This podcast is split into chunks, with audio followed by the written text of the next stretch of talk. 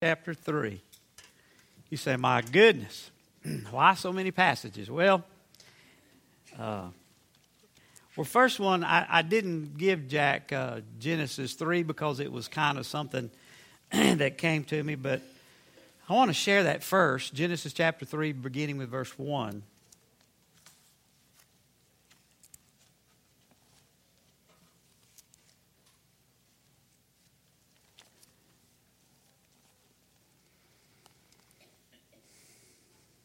Now the serpent was more shrewd of all the creatures that the Lord God had made. really, he asked the woman, Did God really say, You must, oh, excuse me. Well, that's right. God made. Really, he asked the woman, Did God really say you must not eat of any of the fruit in the garden? Of course, we may eat it, the woman told, and it corresponding with Satan. It's the only fruit from the tree at the center of the garden that we're not allowed to eat. God says we must not eat it, we should or even touch it, or we will die. You won't die, the serpent said. God knows that your eyes will be opened when you eat it. You'll become just like God, knowing everything, both good and evil. The woman was convinced the fruit looked so fresh and delicious and it would make her so wise. So she ate of it, some of the fruit. She also gave some to Adam, who was with her, and then he ate it too.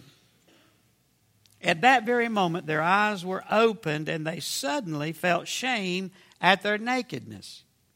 So they strung, strung fig leaves together around their hips to cover themselves. Toward evening, they heard the Lord God walking about in the garden. So they hid themselves among the trees. The Lord God called to Adam, Where are you, Adam? He replied, I heard you, so I hid myself. I was afraid because I was naked. Who told you you were naked? The Lord God said. Have you eaten from the fruit that I commanded not to eat? You know, last Sunday I, I preached to you and shared with you that we all, every one of us, are going to be tested. As a matter of fact, I feel like in many ways I've probably been tested more now than I have for a long time. My wife told me the other evening, she, I, she, I was telling her about just some of the ways I felt on the inside, and and uh, she said, "Well, Mike, you come from the Franklin background, and the Franklin wants to control everything. You always feel comfortable when you when, you're, when you've got everything in your control or when you understand it or you, you you know, you know how to call it, but when you're totally out of it, that is, you don't, I mean, I can't sit here and understand much of nothing right now. I couldn't even understand a simple phone call this morning when a call came in that from Kay Adams that Buddy had passed away. Now, now, who would you have thought to call? Buddy Adams, right? Well, I was smart enough to call Miss Nell and say, "How's Buddy doing?" Because I just found out at 1.30 this morning when Cindy was reading her Facebook that he'd been in, Buddy had been in a hospital for four days, but we had a death, and I wasn't about to say, "Did he die?" I just listened. I have learned enough of it to keep my mouth shut long enough to find out what the truth is. Well, then I was confused to who died. Buddy did pass away, but it was Buddy Gilbert. Joey Gilbert's husband passed away this morning at 4 o'clock. I guess what I'm trying to say to you, when it comes to test, we're going to have them.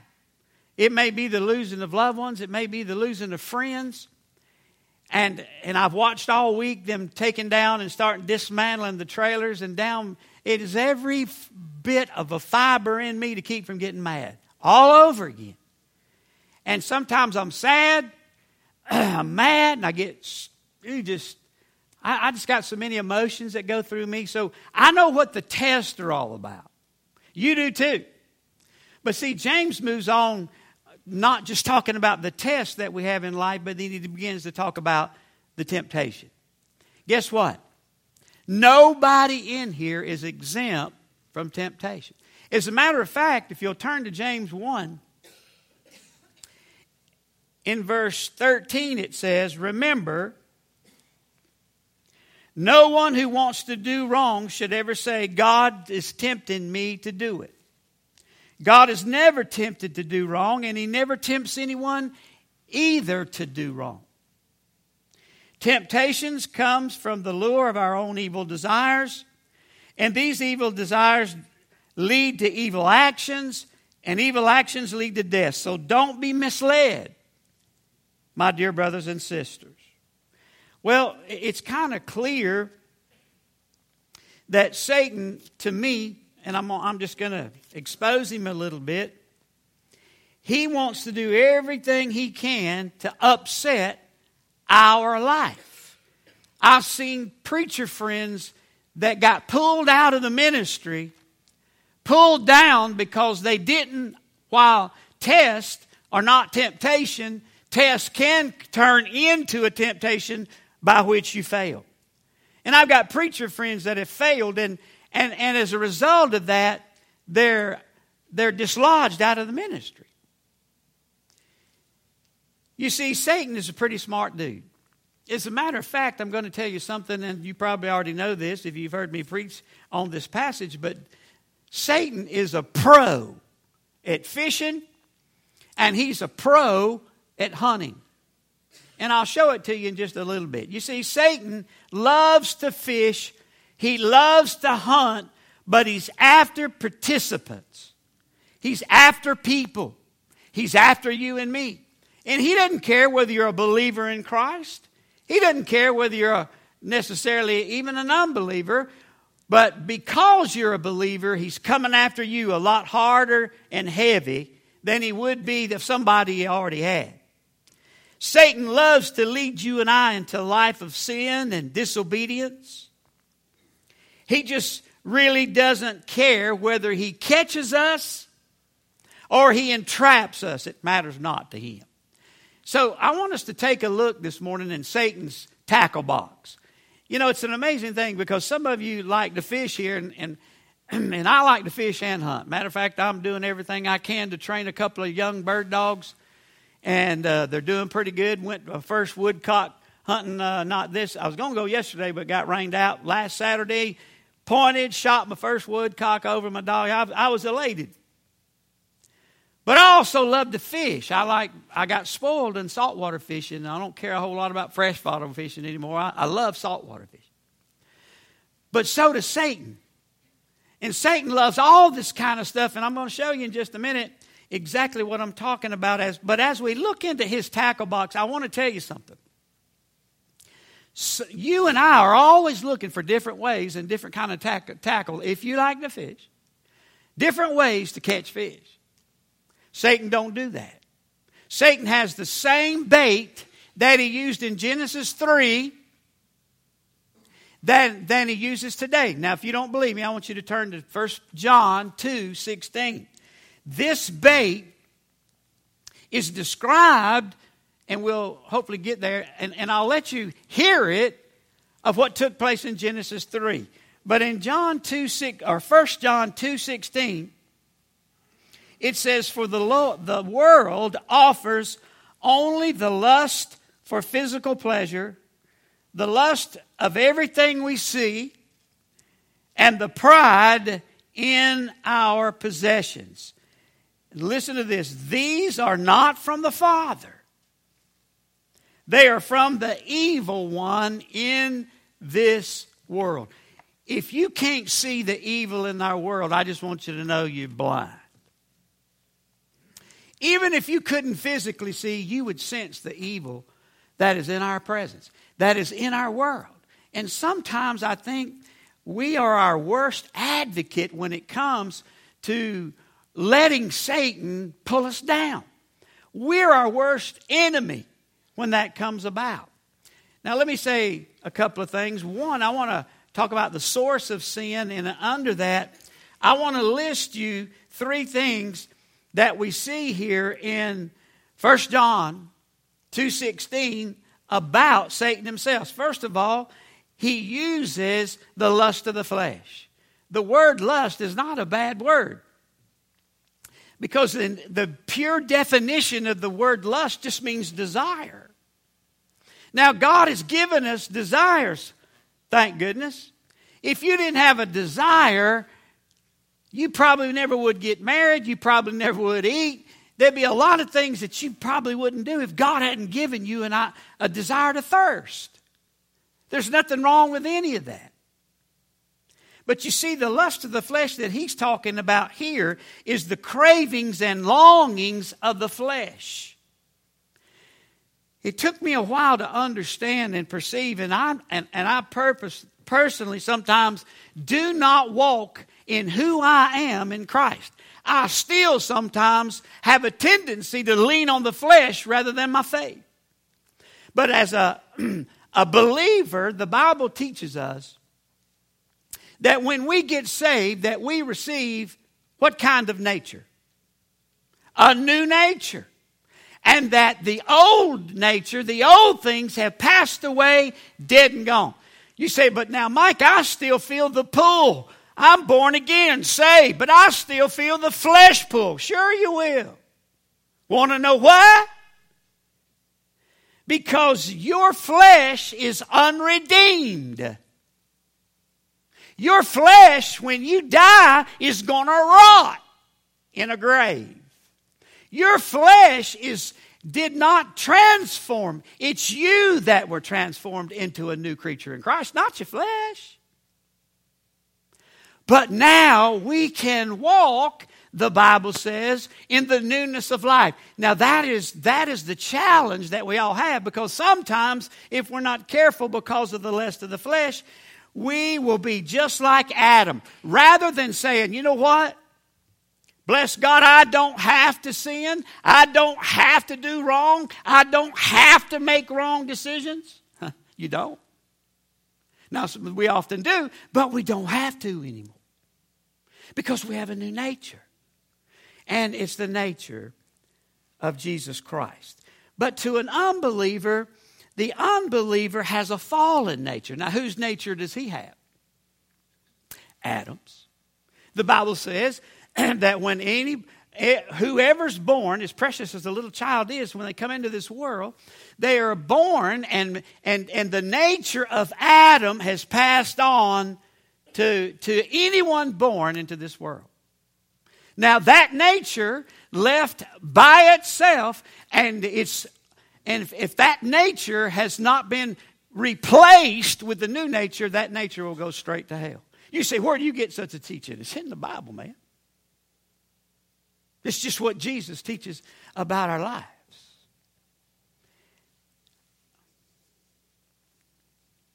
Well, was there anything wrong with eating the fruit in the garden? Huh? No.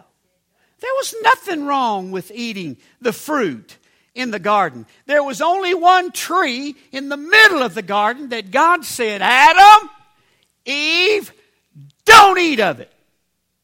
Now, was that unclear? You know, a lot of people go, well, he didn't. That's what Satan started his conversation with Eve. God didn't really mean that. God didn't really mean that you have to hold on, hold out on sex until you get married. Yes, He does. God really doesn't mean that you uh, you don't take a good uh, desire like thirst and satisfy it with a good old cold bud. That's not what God desires. You might do it, but that's not what God desires. You know, that's why He made water for you and I to satisfy our thirst. So the lust of the flesh, but then the, these are, this is the trinity of temptation. This is what went on in the garden. There was the lust of the eyes. The Bible, uh, or just logic, tells us that the eyes are the gate of the way to our mind. You see, what Satan likes to do is to take and put things before us that gets us thinking about certain things. It's described in Joshua 7. Listen to this verse. When I saw among the spoils a goodly Babylonian garment and 200 shekels of silver and a wedge of gold of 50 shekels weight, Then I coveted them and took them. And behold, I hid them in the earth in the midst of my tent, and the silver under it. Achan first saw, and then he coveted. In other words, here's what Satan will do. You already know you're going to be tempted. What does the Bible say? Every man, that means woman, man, every child going to be tempted. What are we going to be tempted of? We're going to be tempted of our own desires. Now, there was nothing wrong with the desire to eat the fruit in the garden. We just told, don't eat the fruit that God says, and it was forbidden fruit.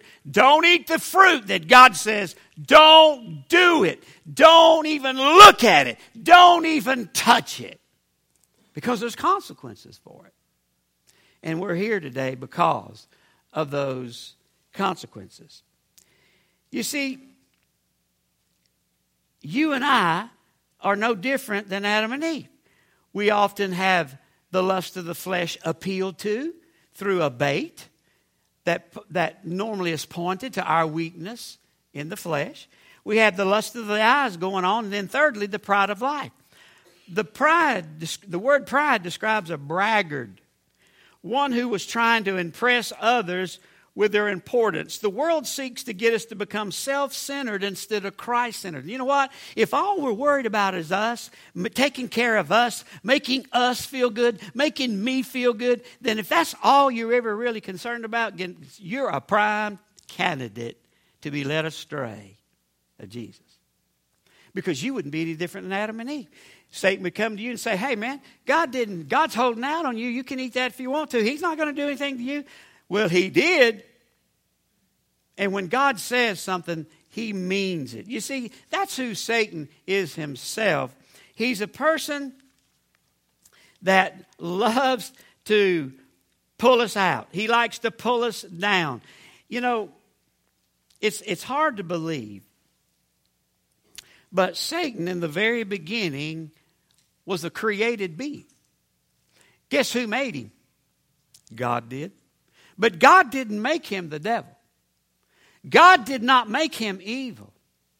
God didn't make the concept of evil. And if you begin to believe, because let me tell you something the reason drug addicts stay drug addicts, the re- reason alcoholics stay alcoholics, the reason Adam wasn't uh, trying to come around any quicker than what he did is because he wanted to blame his sin on somebody else. He said, God, in Genesis chapter 3, I think around verse 12, he said, Look, it was the woman you gave me the reason I did what I did.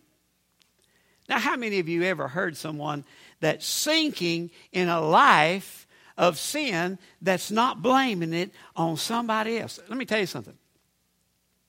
The only way you and I will ever come to grips with our sin in our life is that we admit that it's first of all wrong and that we need to repent of it. And quit blaming it on our daddy and on our mama. Quit blaming it on whoever. We have to accept the fact that we're responsible for our own lust, our own evil, our own wrong.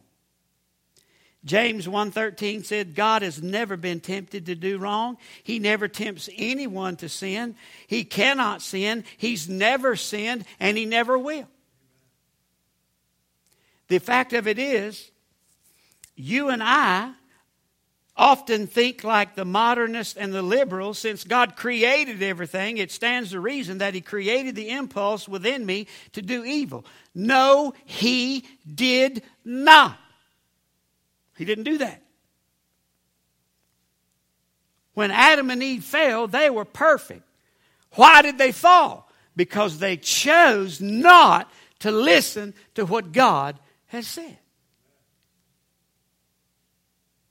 You see, too often we attempt to justify such a theory to pervert, to, per, to pervert the truth of the Scripture, and it attacks the character of God. Someone has well said, God tests us to strengthen us, but we're tempted by uh, the evil one to not to sabotage our faith. Satan will not waste any time on you tempting you without the intention of you of killing you, stealing from you, or destroying you. That's what he's up to. And he doesn't care who he does it to. Verse 14 in, in, James chapter 1 tells us that every man is tempted. The idea is that sin and temptation is a common denominator among humans. And it is because why? We received at birth the Adamic nature. Adamic nature means a nature bent toward sin. See?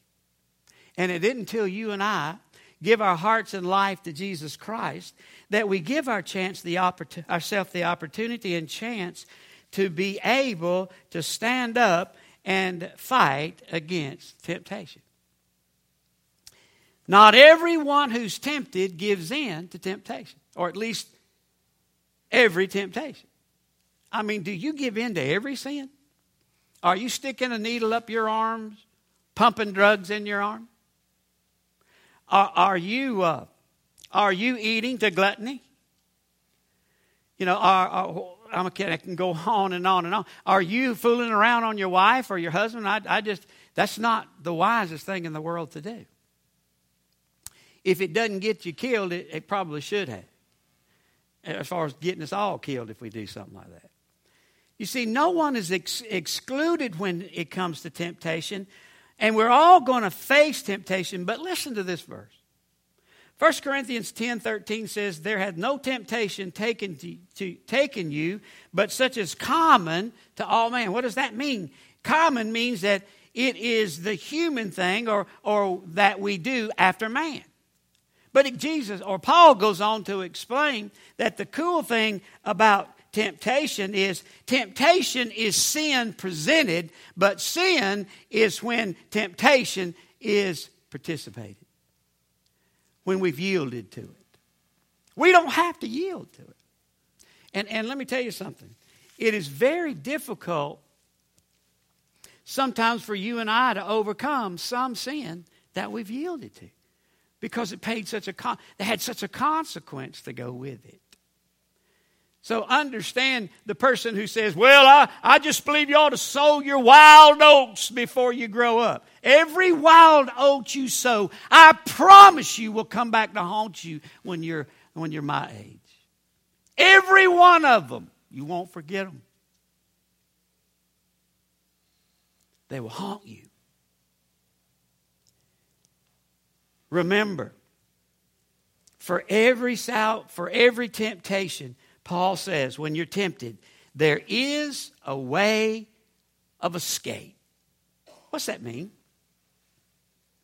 What's that mean there's a way of escape?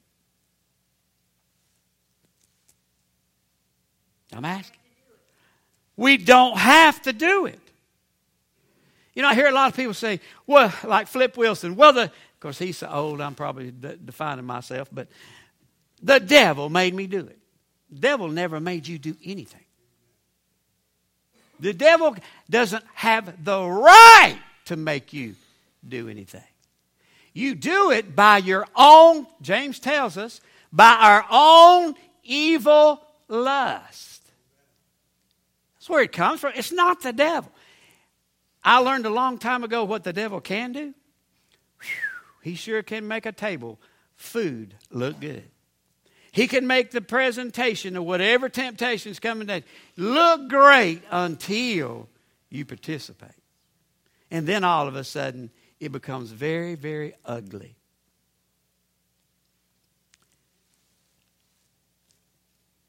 Well, what about Satan's toolbox? Let's, let's, let's talk about it. I think there is a there is a pattern and purpose of which he follows. I think the first one, if you were to look in his toolbox, you're going to find, as I said about Satan, you're going to find the lust of the flesh, the lust of the eyes, and the pride of life. Well, in James, he says it's going to, going to be three or four more things you're going to see. That's in his box. It's been there since he fell out of heaven and all the demons with him. Number one is desire. Look at it. What does it mean when we come to desire. James says, by our own desires, by our own lust, our own normal desires, our own hunger, our own thirst, our own uh, desire to want sex and riches are given by God. When we satisfy these desires outside of the will of God, then you and I are in serious trouble. Serious trouble. So the, the, the desires begins with us. Now, I will say this. Every one of you in here have a weakness. And maybe many weaknesses.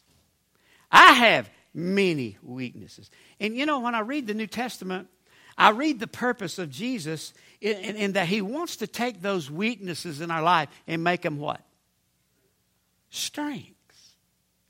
He wants to strengthen us in our weakness. Therefore, when we're strengthened in our weakness, guess what? We don't give in to the temptation. What so uh, the, I think it's Paul that says in, in Hebrews 11, the sin which so easily besets us. I mean, there are some sins that you fall for every time, right? Well, if you ask God and you get serious about that weakness, He will strengthen that weakness and allow you to overcome it. Well, the second thing that you'll find in the tackle box of Satan is deception. He uses two words that describe his ability to be a good fisherman and a good trapper or hunter. Number one is the word enticed. The word entice means to bait a hook. I've never caught a fish on a naked hook. I've never just taken a, a regular. Now, maybe you can get in, you can snatch them, I guess, if, if you know what you're doing. But, but just to throw a hook in the water with no bait on it, I, I can't get one to bite.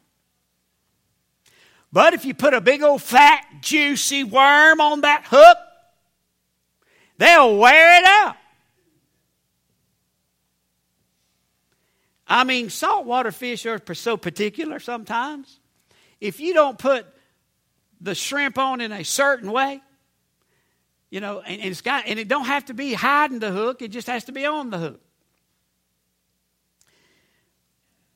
But you and I, we have to realize that there is no temptation that's ever going to appear like a temptation.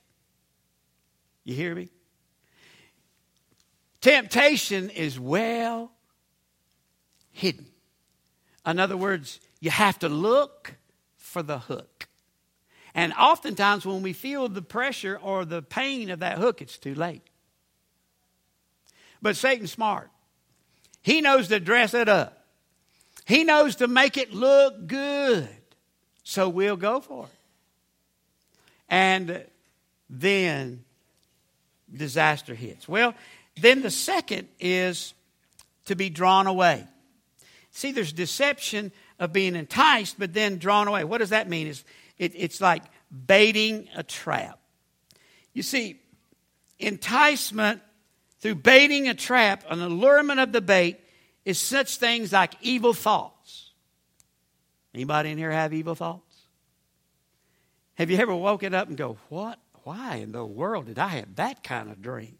You ain't never done that before? Where did that come from? I wasn't in control of that one.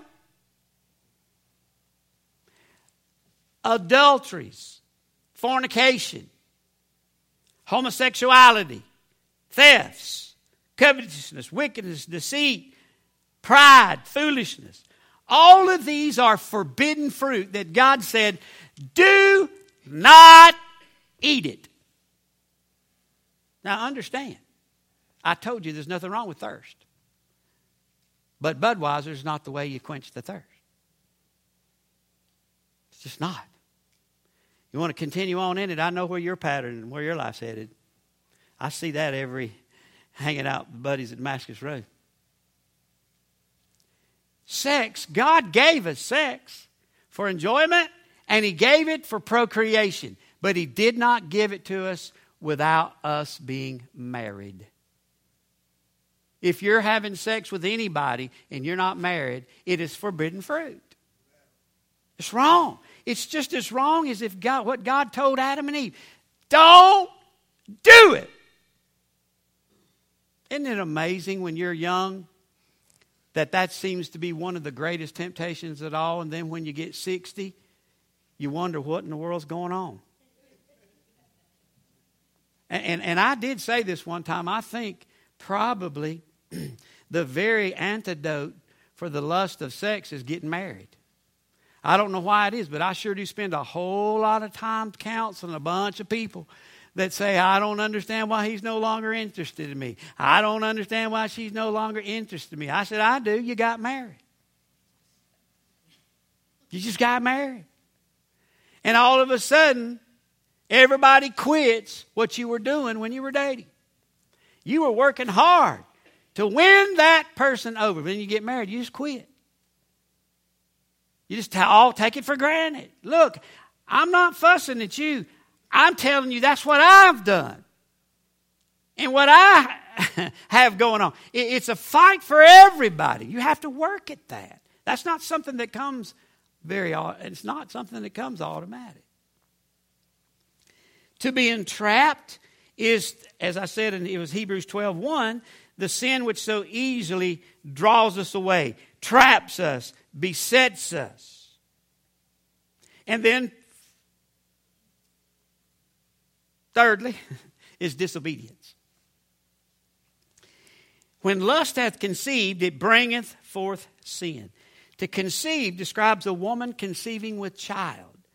Up to this point, you may have had something tempt you, but temptation is not sin. Now, temptation will lead us towards sin, and when it's conceived, that is when we yield, participate in whatever it is that Satan has set up there for it to look good, then we cross a line. David walked out in 1 Samuel 2. And he should have been at battle with his troops, but some reason by some reason he lollygagged and he was he was uh, in the palace by himself. He goes up to the top of the uh, palace and looks across at a at a woman bathing nude, and her name, the Bible says, was Bathsheba. If David would have just went back down to the steps and left it alone, I mean, he couldn't help it because he saw it. But you see, he didn't stop there. He began to think about it. He began to cultivate it. He began to inquire about it until finally, the Bible says, he sent for her and they conceived out of wedlock a child.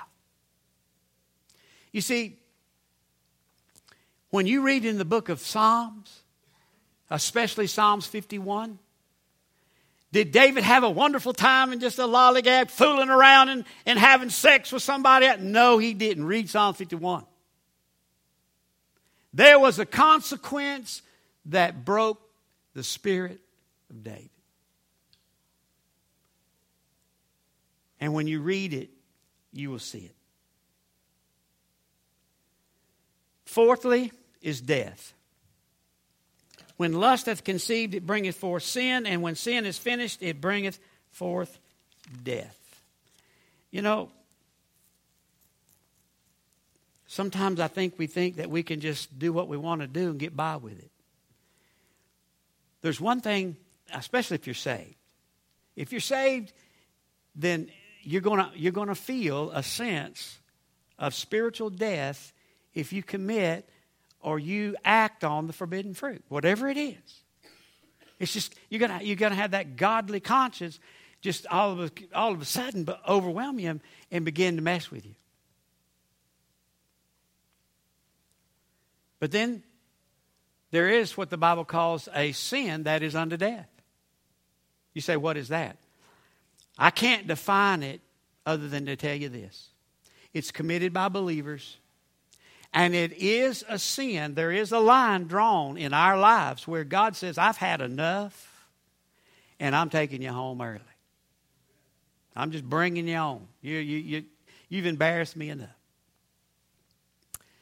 There was a medieval blacksmith that was taken prisoner and held in a dungeon. And he began to examine the chain that he was bound by. And as he looked at it, he was trying to find a flaw by which he could break out and break free. But then he realized that this chain was one that he made himself. He prided himself that, that, that he made such a lock or a, a, a piece of metal chain that nobody could break it. He found himself bound by his own work. I wonder today how many of us are bound by the sin of weakness in some area of flesh that we have actually were bound by our own self. One young guy got saved and he'd go to work and he told his he would talk to his boss. So he says, "Man, the devil's giving me a fit." Y'all ever said that? It just seems like the devil's having a heyday with me this week. Y'all ever said that? I mean, it just seemed like everywhere I turned, the devil's there. Well, the boss and him went duck hunting one day.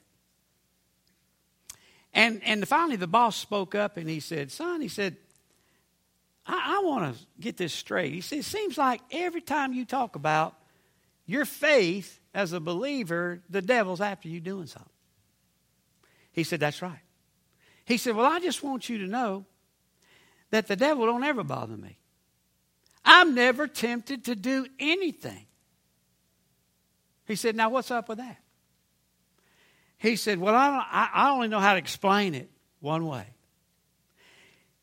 If two ducks came flying in and we shot at one, killed it dead than a hammer, and shot at the second one and we didn't kill it, and it was just flopping in the water, which duck are we going to go to to pick up?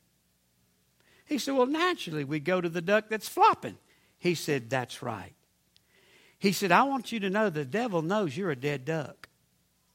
And he knows that he didn't have to do much work with you because he's already got you. And he's not going to have to tempt you because you're already given in to temptation. He doesn't have to try to discourage you from getting saved because you ain't saved. But you see, when people become a threat, and when Jesus comes in our life, we become a threat because we might tell somebody else and that they might hear us and they might learn something and they might get saved. You think Satan wants that? No. And so that is, in my opinion, why he takes our weaknesses, he takes his tackle box and his bait, he takes all of the the things that are at his disposal the lust of the flesh, the lust of the eyes, and the pride of life. And he does everything he can from the very beginning. He's never changed his tactics. You want to know why he hasn't changed? Because they work. Works. And our world is in the mess that it is today because it works. I really believe with all my heart that if we learn to run from evil, to flee evil, to not participate in evil, that we will stay in the safety and shelter of Jesus and the promise that if we follow him, he will guide us and lead us in every step. But if you don't, and you being a believer, if you don't, you will experience what is called spiritual death. And, and sometimes spiritual death can even make you feel like you don't even know if you've been saved or not. You don't have a hunger for the word anymore. You don't have a hunger to pray anymore. You don't have a hunger for church anymore. All you are is targeting after fleshly things. The only thing that brings you happiness. Remember, it hits everybody. We're all facing it, including me and it's an inside job. Testing comes from the outside, temptation comes from the inside. And when it takes place, sometimes it's very difficult. to deal with the consequences with your head bowed and your eyes closed.